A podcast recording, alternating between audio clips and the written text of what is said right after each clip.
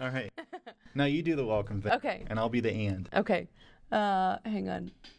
Welcome to First Reading Podcast. No, I have to go slower than that. That was the other thing that. um, welcome to the first ever episode of First Reading, the Old Testament lectionary podcast for preachers. I'm Rachel Wren.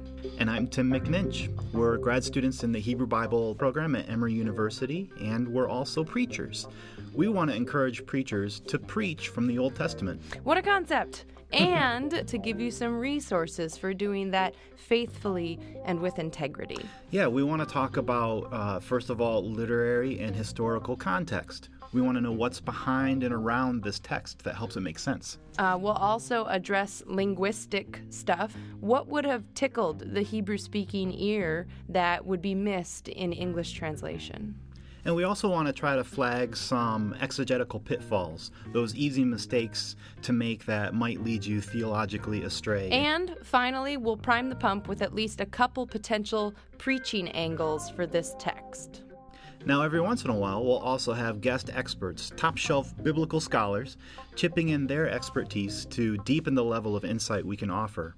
This week, we have Dr. Jacob Wright with us. We'll introduce him in a few minutes.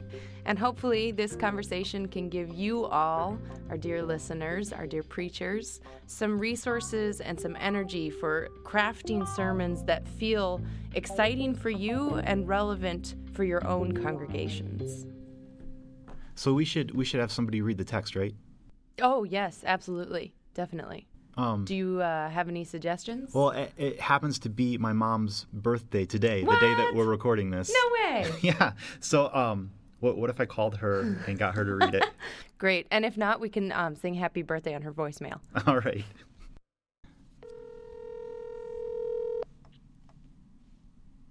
Hello. Hey, mom. Hi. How are you doing? Good. Good. Uh, well, first of all, happy birthday. Thank you. So, are are you uh, you game? and I'm going to. Uh, okay. yeah, if you need to take that, you can. My mom, So- um, she directs a nonprofit daycare up there in Michigan. Oh, Michigan. no kidding. Yeah. Cool. Okay, so she's off, so I'm going to do it here. All right. So why don't you just give it that little introduction and then go ahead and read for us? Okay.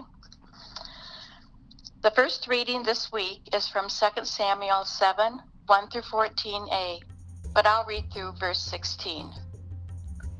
Now, when the king was settled in his house, and the Lord had given him rest from all his enemies around him, the king said to the prophet Nathan, See now, I am living in a house of cedar, but the ark of God stays in a tent. Nathan said to the king, Go, do all that you have in mind, for the Lord is with you. But that same night the word of the Lord came to Nathan Go and tell my servant David, Thus says the Lord, Are you the one to build me a house to live in? I have not lived in a house since the day I brought up the people of Israel from Egypt to this day, but I have been moving about in a tent and a tabernacle. Whenever I have moved about among all the people of Israel, did I ever speak a word with any of the tribal leaders of Israel, whom I commanded to shepherd my people Israel, saying, Why have you not built me a house of cedar?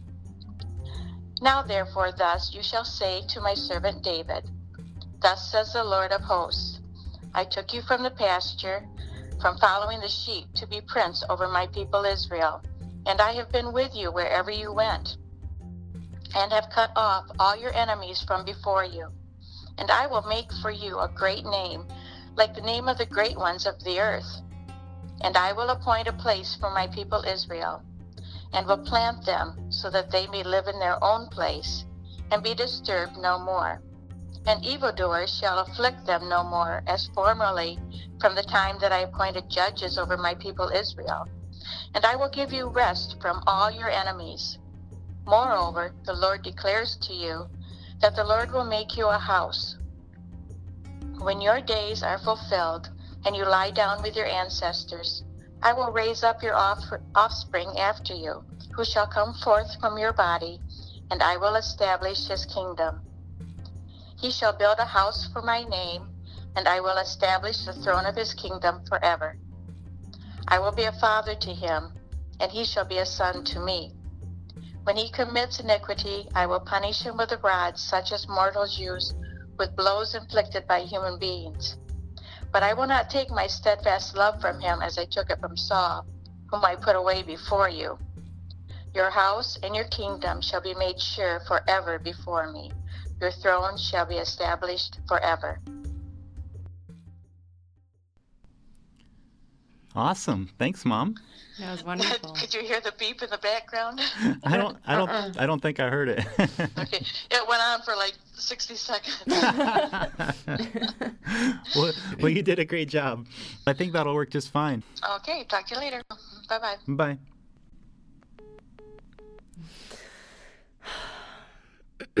yeah, I had a really interesting reaction. I mean, when she started to read, I started to cry. Uh, I don't know if you noticed that, but I, um, it, it's kind of hard to put into words. But yeah, hearing that voice and hearing her accent, I mean, it's who I have in mind of why I wanted to do this in the first place. So, Rachel, why did you want to do this thing? Yeah, so I had uh, an idea for a podcast. Um, I'm an ordained Lutheran pastor and served in southwest Minnesota and um, have always really enjoyed the Old Testament, um, but realized that when I was trying to preach out of it, I didn't know how to do it faithfully. Now, fast forward, I'm surrounded by resources that make me feel confident in the Old Testament in the Hebrew Bible. And I really want to be able to share that with people who may want to preach from the Old Testament and feel a sense of discomfort with how to do that well. Um, so, Tim, why was this something you were interested in doing? Well, yeah, I was also I was a pastor. I was a church planting pastor in the Association of Vineyard Churches for quite a while, and uh, then more recently, I've been trained in the Presbyterian Church USA. I'm not ordained uh, in the PCUSA, but I've made it all the way through the preparatory process. And as I look back, even on my own record of preaching over the years, I leaned much, much more heavily on the New Testament than on the Old Testament. And as I look around, that seems to be the case even for churches that follow a lectionary that includes Old Testament readings. Most often, the texts that are chosen for uh, for sermons, for preaching from, they're the New Testament readings. And I'm hoping that a, a, podcast like this can help to revive that uh, spiritual language of the Old Testament in the lives of our churches. Then maybe you've had this experience too, Tim, but I can't tell you how many times when I tell people what I'm doing for a PhD, the response is, is one of two things. One is why? Mm-hmm. Why would you want to do that? And the second was, oh, I don't like the Old Testament. yeah. And if there's any sort of myth that I'd love to dispel, is it's even in churches, people think that the Old Testament has a different God, that it's the yes. the mean, oh, grumpy, preach. judgmental God. Amen. Whereas the New Testament has Jesus, you know, nice, kind, friendly Jesus who would never hurt a flea. right, right, right. So, uh, I mean, that that old uh, Marcionite heresy of wanting to cut out the Old Testament because it presents a different kind of God than than Christians think that they know from their New Testament. That's still alive and well in our churches today. Now, do you think it's really a good idea for us to be following the lectionary for this? Oh, such a good question. One of the things that we hope to do in following the lectionary is to give the lectionary a little bit more context than it offers. Mm-hmm. So I think um, this podcast is not just for people using the lectionary, but I would hope that for people who are using the lectionary, this can encourage you all to feel a little bit more comfortable in what text is being plopped down into your lap week after week. So that's that's great. Uh, why don't we get right into it? Yeah, let's start with a little bit of literary context, um, because as much as the lectionary might feel like it, these stories don't just come up out of the blue, and they're not just in service to the gospel lesson. So let's talk a little bit about the home that this story finds itself in. Um, if we go back a couple of chapters, it's at that point that David is anointed king over all of Israel. Saul was king before him, there was a big civil war, now David is anointed king. And in that same chapter where he's anointed, David captures Jerusalem from the Jebusites. And additionally, he strikes down the Philistines. So then in 2 Samuel 6, we have David bringing the ark to Jerusalem. And just after he brings the ark, there is death, there is uh, a little bit of chaos, which always makes for a good story. And the ark is uh, put back in kind of temporary housing. It's it's realized by David and by the community that maybe this isn't the appropriate way to go about this. Yeah, great. So I, I feel like I see better where we are in the David story at this point. But um, this this passage is about David wanting to build a temple for God. Why would he want to do that, and why would he want to do that right now? Yeah, that's a great question, and one that uh, you and I had a lot of guesses about. So we brought in our resident expert, Jacob Wright, and he had some really helpful background on this. Um, so maybe this is a good time to bring Jacob into the conversation. Sorry, I'm congested. I'm going to use that. yeah, that's I'll totally that. making it in the podcast. I'll just say what your name is and what your job What is, is that? basically. Okay. Is he associated? Okay. Hi, I'm Jacob Wright. I teach Hebrew Bible at Emory University in Candler School of Theology. Um, Jacob's a prolific scholar whose first book, Rebuilding Identity, which is about Nehemiah, won a Templeton Award for Theological Promise, which is a pretty big deal in this field. He's also written quite a bit about David and has a great book out called David, King of Israel, and Caleb in Biblical Memory. Which also won a couple of awards. Yeah, and we'll get into a couple of the topics from that book in, in our conversation today. Jacob is also Jewish, and he speaks at synagogues in Atlanta and other parts of the world on topics related to the Bible and to theology and in the Candler School of Theology, which is the School of Theology or Divinity School for Emory University. I get to share kind of a Jewish perspective on the Hebrew Scriptures to these students, and they seem to appreciate it. And he also says some pretty nice things about his graduate students. Oh, yes, he does. We have some of the finest Hebrew Bible um, students in the country, in the world, perhaps. We didn't pay him to say that, but we definitely wanted to get it in here. So, first of all, we asked Jacob about the historical context of 2 Samuel 7. Again, getting back to that question about why would David want to build a temple at this point in time? So, um, I did a lot of work on this subject of name making because it is a prominent uh, topos or literary theme that we have throughout Mesopotamian texts. Kings make names for themselves in various ways. And they'll make a name for themselves like through great feats. And a great feat would be something to make one famous. Fame and name are very connected there. So if you did something exceptional, then you will be remembered. And that's not very different from what we have in our society today. We want to be recognized as distinctive. So in the ancient world, making a great name was maybe through your erudition, like Solomon became very famous for his wisdom, or doing some great heroic exploit, taking down a monster like Gilgamesh in the Gilgamesh epic, or taking down great uh, foes and um, really conquering new territories. And on the battlefield, once you did conquer the foe, you would set up a memorial, and the memorial was often called a name. You um, would go back to the palace and refer to these things, and with different kinds of monuments, different kinds of palaces built, different kinds of temples, and so forth. So once he has conquered all the enemies, and God has given rest from the enemies around, then David wants to immediately build a temple because that would be, in a ruler's mind in the ancient Near East, the default mode.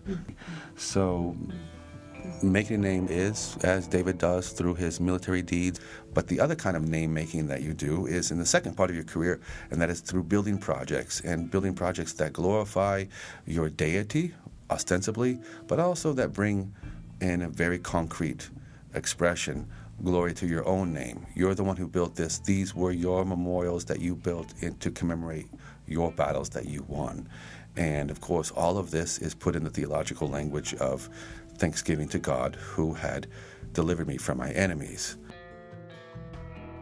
Um, so maybe I can give a little bit of a preaching angle uh, from that perspective, especially if we happen to be preaching within a church or denomination that's aging and shrinking. A lot of thought gets put into legacy. What can we leave behind that honors God and honors the history that we've had together? But how much are these thoughts and conversations mixed with the desire to make names for ourselves? What are some of the theological issues at play in working on legacy in our churches? how do we tend to use God and maybe our piety and our our efforts at legacy building to make a name for ourselves? What would it look like in your church to actually put your energy towards serving God rather than using God to serve us? Yeah, amen. I think it's a really important point. As you were talking, what came to my mind was, yeah, man, how many pastors have been through building projects yeah. where the initial impetus for the building project was to glorify God or to serve God's people? And how quickly can it devolve into infighting and being about our donors and being about, look at what we did, we built this amazing thing together, quite literally. The next section of this text would be verses 4 through 7. Mm-hmm. This is where we have uh, Nathan uh, hearing from God in the night that his initial advice to David was dead wrong. Yeah, let's just say I don't want to be the prophet who has to wake up the king in the middle of the night and say, uh, excuse me? yeah. And here we have the very interesting idea of a tent and a tabernacle. Yeah, again, we have a couple different institutions colliding here. Maybe we can talk a little bit about what what was the tabernacle? What is that referring to? Even better, maybe we can have Jacob do it. Uh huh. Good idea. yeah. So, the tabernacle is a tent that is a portable way for the people of Israel to have some kind of semblance of the temple, even when the temple is um, not yet built. The tabernacle then can be taken with them, and the, the, presence of God then accompanies the people of Israel as they move from bondage to liberation in their land. The tabernacle would kind of get to the heart of Israel's existence as something that is much more dependent upon God and does not have such firm claims to an enduring kind of architectural symbol of self reliance. The ideal, though, is to have that tabernacle be given up for the temple. In this text, there is this transition from this ephemerality of the tabernacle or of this kind of migratory existence of Israel mm. to a sedentary existence. Mm. And this is also uh, theological at its core. Walter Brueggemann makes a huge deal about, and I take issue with it, makes a huge deal about the transitory nature of the tabernacle, but the ideal is eventually to have some kind of steadfastness, that it's not just going to be, we're not here for a little while, we have to move on, but the temple should be built. Mm. Temple and kingdom go together. The kingdom is built when enemies are routed and some kind of boundaries established, borders, and that's what makes a kingdom. You have a safe space, mm. that safe place that is promised here. But what goes hand in hand with that is once that is, once those enemies are eradicated and you've created that space, that you also give glory to the deity through the erection of a new kind of temple, something that's very not just a tent, but something that represents that this land was conquered. It's this piece of land that the deity has chosen to place the deity's name. And it is the ideal, it's to which all of this narrative is pushing from Genesis all the way here and to see the migratory status mm-hmm. of Israel as the ideal, as in Brueggemann's theology, mm-hmm. is to miss the point. Mm-hmm. The ideal could have been established with the temple and without the sin that encompasses it. And the idea, the idea is to create a society once again that is a real strong mm-hmm. space to protect the people from their enemies mm-hmm. without the corruption that ensues with it. It's a it's a dualism within the Hebrew Bible that can't be played off against each other too mm-hmm. heavily. The ideal is to be a people even without a state, mm-hmm. but they need a state at some point as protection, even though that state can commit a lot of grave problems both against its own people and against others. Mm-hmm. And but the ideal is not just to give up on the state altogether, mm-hmm. and that's what the Hebrew Bible is kind of doing. I want to I want to uh, highlight something that Jacob just said. We can get into the habit of romanticizing or idealizing things which actually have an ambivalent representation in the Bible. Uh, lately, there's been a little bit of a trend in scholarship to talk about the ideal version of God's relationship with the people, which is to be nomads in the desert, relying on nothing but God. And again, that, that sure sounds good for a sermon, doesn't it? And there's a stream of that in the in the text, right? Exactly, absolutely. There's also a stream, however, which understands the ideal to be being settled, being with a state, being with a temple and institutions which guard you from the very chaotic and dangerous wilderness in which nomads have to live. So there are a couple different strands going on here, and what we don't want to do is lift up one without lifting up the other as well. Right, because both of them are, in a way, they're in tension in this passage because. On the one hand, God's perfectly fine with being in the tent and sort of the the rhetoric there is lifting up this nomadic ideal as being just just fine with God, and yet also there's a sense of establishment and per, and permanence mm-hmm. in what God is doing with David and with David's descendants. So you have both of those traditions in the same speech from God, which are just sort of held there in tension without that tension being resolved. Yeah, which, you know, honestly, that almost preaches better than anything the capacity of God to hold opposing ideas in tension and to have that be okay. Yeah, I, I, tell students here that the Bible is full of wrinkles, and the worst thing to do is to try to iron them all out. Oh, amen. Amen. But I'm curious what you think. Um, why do you think God is so hesitant about the temple idea at first? Why are you asking me all the questions? you answer that one, sir. Because I'm good at thinking of questions and I'm terrible at thinking of answers. I figured I'd ask the smart one. I'm not the smart one. I just don't. I have less of a filter. so, what did I ask? Why is God hesitant about the temple idea at first? Oh, that's a great question, Rachel. I don't know. It, it always it, it's ever since I've started looking carefully at this text, it's bugged me because it's not that God says no to the temple. God just says not right now and not you. Yeah. maybe that's maybe that's a part of that tension that uh, that the answer from God about all of this is both a yes and a no to David, mm-hmm. and so that that ambivalence, that ambiguity is just just there, mm-hmm. and it just sits there. Mm-hmm. So that takes us right into verses 8 through 11, or the first part of 11 at least, where uh, in this prophetic message, God is talking through Nathan about making a name for David. One of my favorite parts of this whole text is what God says in uh, verse 8 to David through, uh, through Nathan.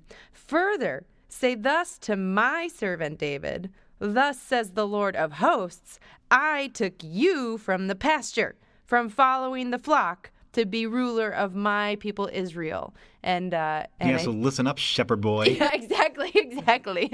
Let's be real clear on where you came from and who brought you here.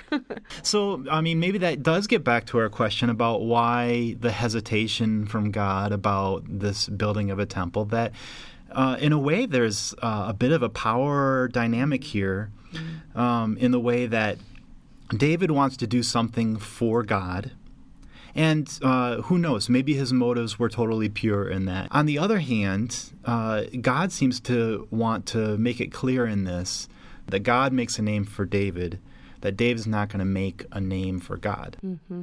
Mm-hmm. So we've talked about preaching in our conversation. We could give just a couple more potential preaching angles for a text like this. Yeah. So, first of all, what are the power relationships that are being described in this text? Um, you have Nathan.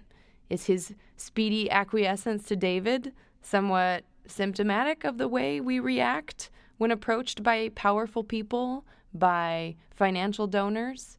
Um, is it that much harder in that instance to wait for the word of God to come to us when the issue is clouded by power? And and if God needed to correct our uh, committee in church about some action that we were taking, how would we even know mm.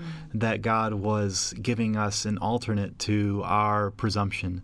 That would that would be worth talking about in a sermon, I think. Mm-hmm. Absolutely, absolutely.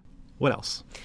Well, you talked about name making and legacy building, and I think that's a good. That's actually a good uh, connecting point to another preaching angle that I see, which is this idea that David's actions are interwoven with politics and with changing destinies for people's lives, and it makes you start to think what are the areas in my life where I impact other people in a big way? What are the areas where I am not only making decisions, but I'm making decisions that change other people's lives, that are intertwined with other people's lives? And what is God calling me to in those situations? We talked about wanting to draw attention to some linguistic features in these texts as well, right? And uh, one of the key words that comes up in this section is the word place. In Hebrew, it's makom. And uh, we had Jacob address that. Oh, that's a big question. I don't know if I can get at all of it, but makom in many cases uh, refers to a very particular place, and it's a place as a holy place where one would worship the deity.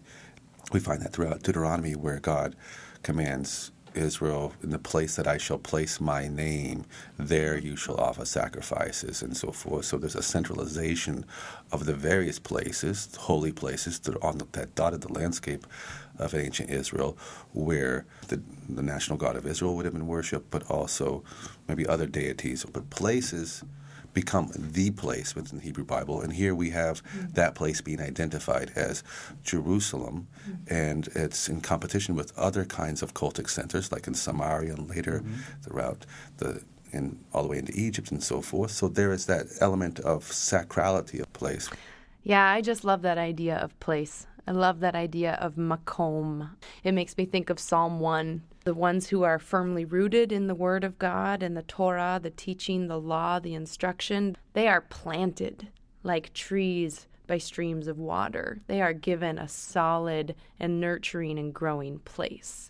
And I just love that idea. And the the theological reverberations in that word are really significant for this passage too. In that God is is saying that God will give the people a, a holy place where they can interact with God, and that that uh, is not necessarily going to be something that David puts together, but it's something that God is doing unilaterally mm-hmm. for the sake of the people. Mm-hmm. As much as we may want to, we are not the ones who make holy places. It is God who makes holy places and who makes places holy. And then connected to that, of course, this is my Lutheran coming out in me, but the idea that we are not the ones who make holy people. It is God who makes holy people and God who makes people holy. I didn't know you spoke Lutheran. Fluently, my friend. well, as we move into the last chunk of this text, maybe another uh, Hebrew term to bring out is the term house bite, and the way that it's used in a uh, punny way mm-hmm. in this mm-hmm. text. Mm-hmm. And it's not bite like stop biting your brother. It's more like buy it. Like buy it now. I don't know. Igno- cut that all out. but it's good enough for us to call it a house. that sort of works in English to get a little bit of the, the double meaning. As David has offered to build a bayit for God, God turns that around and says, No, I'm going to build a bayit for you and it shall be an everlasting one. All of that in Hebrew is the same word, bayit. Let's get into real quick uh, the cutoff that the lectionary get, gives us. So, 14a. So, just to, to recap where that is, this is where God says, I will be a father to him, to the, the heir of David's throne. I will be a father to him, and he shall be a son to me. And that's where the reading cuts off according to the lectionary. And when you stop there, who does it make you think of, Tim? Jesus. That's the, the correct answer at every children's sermon. right. Our Lord and Savior Jesus Christ. It sounds like it's a direct prophecy. So do you think that's wrong? Well, the text doesn't end there. 14 completely reads, I will be a father to him, and he shall be a son to me. When he does wrong, I will chastise him with the rod of men and the affliction of mortals. Yeah, that happened to Jesus, right? When he when he did wrong, when he committed iniquity. Uh, that's a little problematic, uh, right? A tiny bit. yeah, yeah. So, um, what do we do with that? There's no law that says you have to stop at 14a. I will never withdraw my favor, favor from him as I withdrew it from Saul. Your house and your kingship shall be secure before you, your throne shall be established forever. You stop at 14a, you miss all of the places that God is driving home the surety and the guarantee of this promise to David. Right, because we need a God who keeps promises, right? Amen. Right. That's that's why I would probably classify this uh, cutting off of the passage at 14a as an exegetical pitfall, mm-hmm. because it's one of those places where it gives. Uh, if we take that and interpret it as speaking directly about Jesus, it's sort of a preaching cop out. Mm-hmm. It's an easy out which doesn't make preachers and congregations and Christians wrestle with the primary meaning of this text. Mm-hmm. It, it's like we were joking about the Sunday school answer of Jesus is the answer yeah. to every question. there, you could make a theological argument that Jesus is the answer to every question. Mm-hmm. But the reason we call that a Sunday school answer is because it's immature. Mm-hmm. It's there. There is more to be said about this text than that. It's just talking about God's relationship to Jesus. Mm-hmm. From that perspective, 14b through 16 is really significant mm-hmm. because it's talking about the immediate descendants of David and their uh, responsibility and their privilege and their role as leaders of God's people mm-hmm. During the actual monarchy of Israel and Judah. And it also talks about the challenges that they're going to face, mm-hmm. and that when they're unfaithful to God, God will discipline them with uh, how's it how's it put the the rods such as mortals use, mm-hmm. which was military conquest. Mm-hmm. And we see that happening as a kind of pattern as the story unfolds. That uh, and there's there's a, a, theology embedded in that that we miss if we jump straight from here to Jesus. In closing, I would say think of a cake. Do you only ever want to eat the frosting? And if we only ever eat the frosting of the New Testament and we never dive deep into the cake and into that delicious middle layer of frosting or jam, which is sometimes in between the cake and then the different kind of cake that comes underneath, we miss the way it all works together, the way it's all supposed to come together in these different flavors and these different stories and these different textures, which come out as something really rich and delicious and beautiful.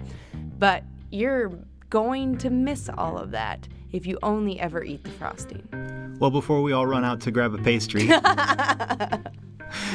Let's say thanks to our, our guests. Special thanks this week to my mom, Kathy McNinch, for reading the text for us. And doing it beautifully and powerfully and bringing me to tears. thanks also to Jacob for lending us your brains and your time for an hour. Music this week was by Blue Dot Sessions and Kevin MacLeod. And thanks to all of you for listening. We'd really love to hear what you think about the podcast. You can leave us some feedback at our website, firstreadingpodcast.com. Thanks for listening.